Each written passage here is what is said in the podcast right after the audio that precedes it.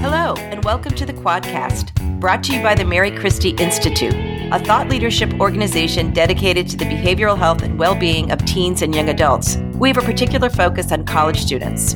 I'm Marjorie Malpiede, the Executive Director of the Mary Christie Institute. And I'm Dana Humphrey, the Associate Director of the Mary Christie Institute, and we're the hosts of the Quadcast. We're talking today with Nichole Bernier, a writer and editor who wrote the feature story in the latest issue of Learning Well magazine called How Do You Build a Career You Love? The story focuses on how colleges throughout the country are using design thinking, pioneered out of Stanford's Life Design Studio, to help students examine what kinds of careers will give both meaning to their lives as well as a living. The topic is particularly relevant as purpose in one's work has proven to improve well-being over time as reported by Gallup. Welcome, Nichole. Thank you. It's so nice to be here. Thanks for having me. I'm so glad you're here to chat about your great article. It was really fun working with you on that. You start off your article talking about the Life Design Studio at Stanford, famously run by Bill Burnett, who wrote the book Designing Your Life that became a number one bestseller. What do you take away as his main message? So, just for our listeners, in, in terms of getting the backdrop for this kind of approach to learning? Sure. I need to start off by saying when I first read the book, I actually did not realize that the course at Stanford and its applications for students came first. So I thought the book came first and the concepts, and then it was being applied later to college uh, students but it's not. It actually grew out of the college, which is really interesting to me. So the idea, because Bill Burnett has a background in product design, design thinking is basically a methodology of creative problem solving. So what you're doing is basically opening up your mind to prototype different kind of options and solutions. You know, what would it look like if I made X, the organizing principle for this problem that I'm trying to solve instead of Y? What if I were building everything around this scenario? And then you use different exercises to think creatively and to open up your mind and actually to sneak different possible solutions past your inner censor, right? Because oftentimes when we're free associating and thinking, what could I do? And in the student's case of a planning a life and a career, what could I do for a living? Let's say they, they identify the fact that they really love music before they even have a chance to write it down in an exercise formally they might, their inner censor might already be saying, you can't carry a tune. Why are you even thinking about having anything to do with music? That's funny. I was going to say that would have been me. it's definitely me. yeah. And I, and I won't give any samples of that right now. But I will tell you, I didn't realize that either, actually, Nichole, when I read that book. So it was interesting yeah. to understand the, the context. Related question. So design thinking can apply to anything, obviously. We see in engineering, management consulting, blah, blah, blah. But I want to talk today about what really you discovered, which is how this is being applied, not just to college students, but to college students as it relates to career development. I know you spoke to a lot of students and administrators. So tell us a little bit about how this is sort of catching on around the country and what are some examples that you looked at? Sure. So one of the other interesting things, um, when I started reporting this, I didn't realize just how far it has caught on. Hundreds and hundreds and hundreds of universities across the country and across the world are taking advantage of these concepts. Um, and it started because once the book came out, they kind of started beating down the author's door, Bill Burnett out of Stanford and saying, Hey, we want to apply this to our school too. So it was almost kind of a cool boomerang effect in that you know, it started as a class at the school. Then it became a book, which gave it to the general public, which became a New York Times bestseller. And then other schools heard about it and said, Hey, look what they're doing. We want to do that too. Can you teach us how? And then Stanford had to scramble and say, how, how are we going to do this? And they created workshops and studios in order to teach other schools what they were doing. And it's really been interesting is once they make these connections, both mentally and actually connections with other professionals, they're taking it on and making it their own. So, for example, at Bowling Green University, I spoke to folks there who probably have one of the most extensive examples of applying this. It kind of goes throughout the whole university from the admissions process all the way through to alumni. They have it as a mandatory course for students when they first come in, and then they take it again when they're graduating. So the idea is you know, designing your Tulane experience when you're first coming in And then when you're heading out, designing your career. And so at every stage, as you said before, you're using it for problem solving and also kind of conceptualizing what the next stage is that you're heading into. It's a way of planning. And it uses, like you said, out of the engineering program, physical product design is kind of what it's based on. And sometimes that prototyping is actually drawing circles on a large piece of paper to free associate different ways that things might look. So that's one thing that Bowling Green is doing. They're also doing a special track for student athletes to envision the way their life might look through sports or in addition to sports going forward. At Tulane, Tulane has a long history of change making as part of its curriculum and philosophy there because of its history of difficulties coming out of Katrina and everything else.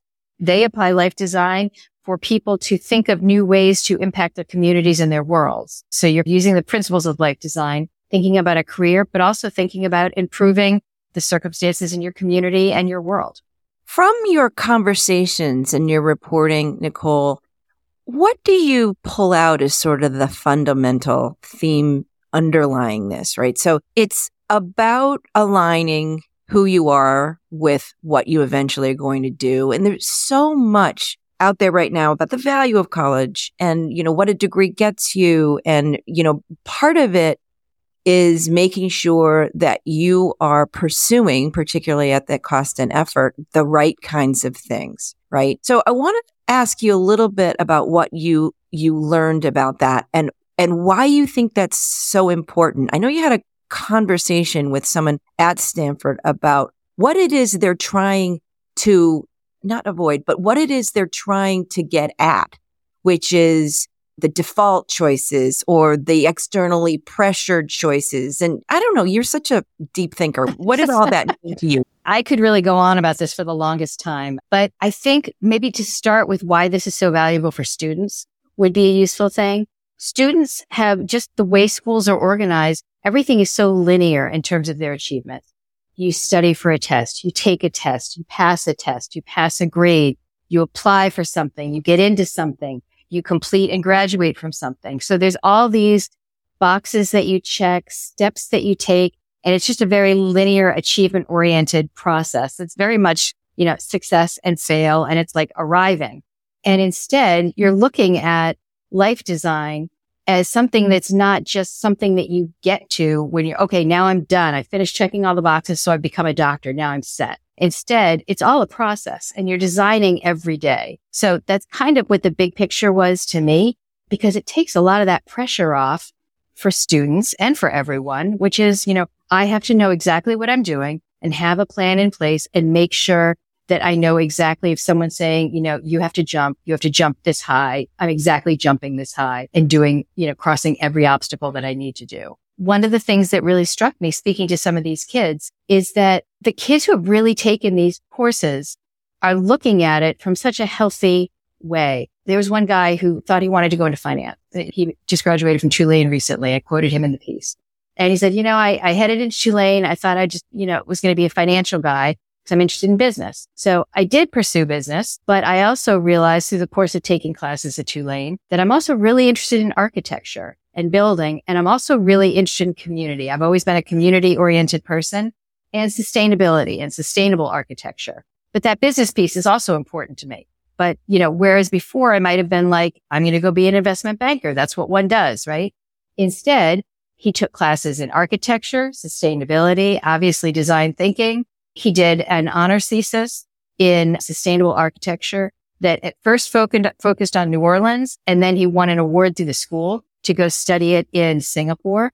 So now that he's graduated, his first job is actually in a venture capital firm, but he's very quick to tell me it's not, I'm not working in a venture capital firm so that that's all I do. I want to learn that piece of business and then I can apply it to the next thing which might be getting an advanced degree in either architecture or sustainable design.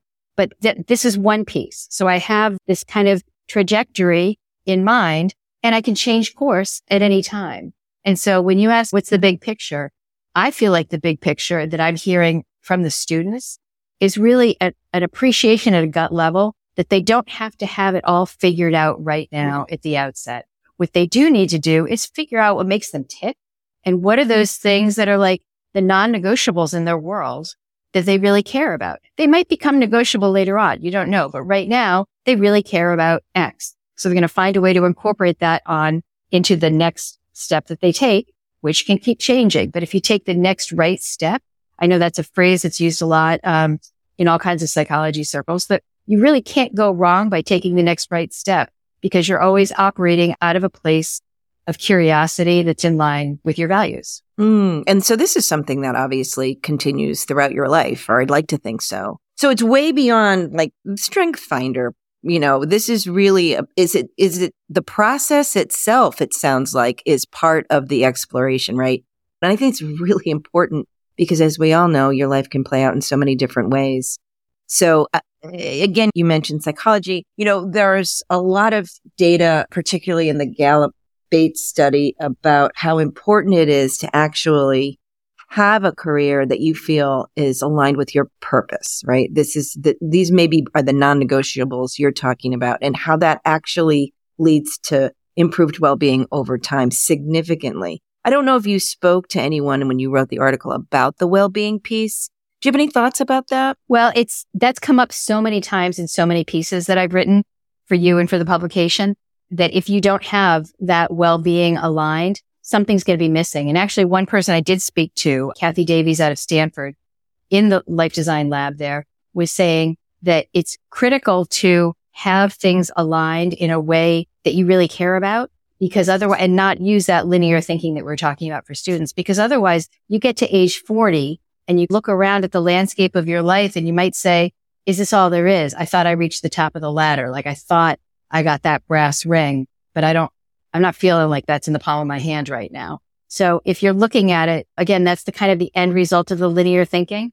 But if you're thinking about it in a design way and as an ongoing lifelong plan, then you're also thinking in terms of, well, maybe what's the next step going to be so I don't have to be in the office all the time while I do this? Maybe I'm mentoring what I love to other people. Maybe I'm letting other people be the phone jockeys at the home office and I'm working from home remotely, but I'm also pursuing these so-called hobbies that have always been real priorities to me. And that the path to happiness that's really been shown through studies is that the closest that you can keep your life aligned to the things that matter a lot to you, it, that also includes connections to people, obviously. That's part of the well-being piece. So, just so um, I can understand this process a little better, Nichole, in terms of how it works for students, it's not like a one size fits all. So, how does this play out for schools with different population groups, if at all? So one of the beautiful things I think about this, about the whole, the exercises, the way they're designed, is they can apply to just about anyone. But some schools are taking a really innovative approach to specifically design it for particular affinity groups, populations. Some schools have designing the Black experience. Some schools have the designing the LGBTQ experience. Some schools have the designing experience for women. One school has designing the professional experience. So that's like a post postdoc kind of experience. And in that way, you take a group of people who are all going through the same um, maybe life stage, and they're asking the questions in an environment where they're all looking for the same kinds of issues and answers which I, th- I think was very innovative. Well, very wise words from an, a really outstanding journalist. I have to say, too, without embarrassing you, Nichole, uh, you she you are a phenomenal writer you're a great reporter but i also have to mention that you're a mom of five and i mention that because i do think that's what makes you so wise and i love that you're on this is not the first piece that nichole has written about this sort of the new way of thinking about career development and how that relates to well-being so definitely look for more stories from Nichole Bernier. Before we, we close, I just would say a little bit about the magazine and why we cover stories like this. So Learning Well is published by the Mary Christie Institute and the Coalition for Transformational Education. These are both, from people who know our work, organizations dedicated to examining how higher education experiences can lead to improved well-being, both on campus and throughout one's lifetime. And it's just, it allows us to look at the most interesting topics. Again, this designing your life work being one of them. So Nichole, thank you so much for telling us more about your article and your reporting. I did have one last question. You're sort of a lifelong learner as I am. Maybe not because I needed to learn more than you do, but in any event, what I did want to ask you, because you and I talk about this, what was there something that you learned that was new from this work that you did? You know, what really made an impression on me, and this is part of why I love being a journalist so much, is that I just, I just take new things away from everything that I research and it just becomes a piece of me. And so this wasn't new so much as it was a great reminder. That whole concept of, of the next right steps and following what rings true to you and that you don't have to have it all figured out, but you do have to have a plan. Um, and you mentioned my children. I do have one child that's applying to college right now, um, my number three child. And he read a quote to me that means something to him. And it's something that Denzel Washington said in a graduation speech, uh, commencement speech at UPenn. Um, and it's a quote, um, from someone else, but he said, imagine you're on your deathbed and standing around your bed are the ghosts representing your unfulfilled potential. The ghosts are the ideas you never acted on, the ghosts, the talents that you didn't use, and they're standing around your bed angry, disappointed, and upset. We came to you because you could have brought us to life, they said, and now we go to the grave together. And the more I think about that, and that, that really made a very daunting impression on my son. He's oh, been carrying yeah. that around. I didn't mm-hmm. realize, but in his, he, he did a screenshot of it. And I'm trying to, I, realize what's disturbing to me about that is that it makes everything seem like it's a done deal. Like he's thinking in terms of the major league catcher that he once thought he would be. That's standing around the bed maybe the FBI agent who's going to do this major thing that's going to save the world. That's standing on, and he's, and it, it's, it's very tangible and it's a lot of pressure. How am I going to pick which thing I'm saying goodbye to? And I think with the design thinking, it actually wants you to dispense with that notion and think of it in terms of the skills that are all inside you and that draw you towards all those people that are standing around the bed because they have those skill sets in them. So how are you going to take those skills and combine them and continue to use them throughout life in different ways that are most meaningful to you. It's not being the astronaut instead of the fireman and saying goodbye to the angry fireman. It's, it's really using these skills and making them yours. Wow. I was, I had so many visions in my head when you went through that story. That's crazy and so insightful. And best of luck to number three going off to college, by the way. Thank you. Thank you to all of us. Yeah. On our behalf. Yeah. Yeah. Nichole, thank you so much for being with us and come back again and we'll talk more about mm, the additional pieces you're going to be writing for Learning Well. Thanks so much, Marge. It was a pleasure. This has been the Quadcast, a program of the Mary Christie Institute. To learn more about our work, go to marychristieinstitute.org, where you can sign up for the MC Feed, our weekly news roundup, and Learning Well magazine, a publication at the intersection of higher education and lifelong well being. And if you like what we're doing, leave us a rating or review on your favorite podcast player. Thanks so much for listening.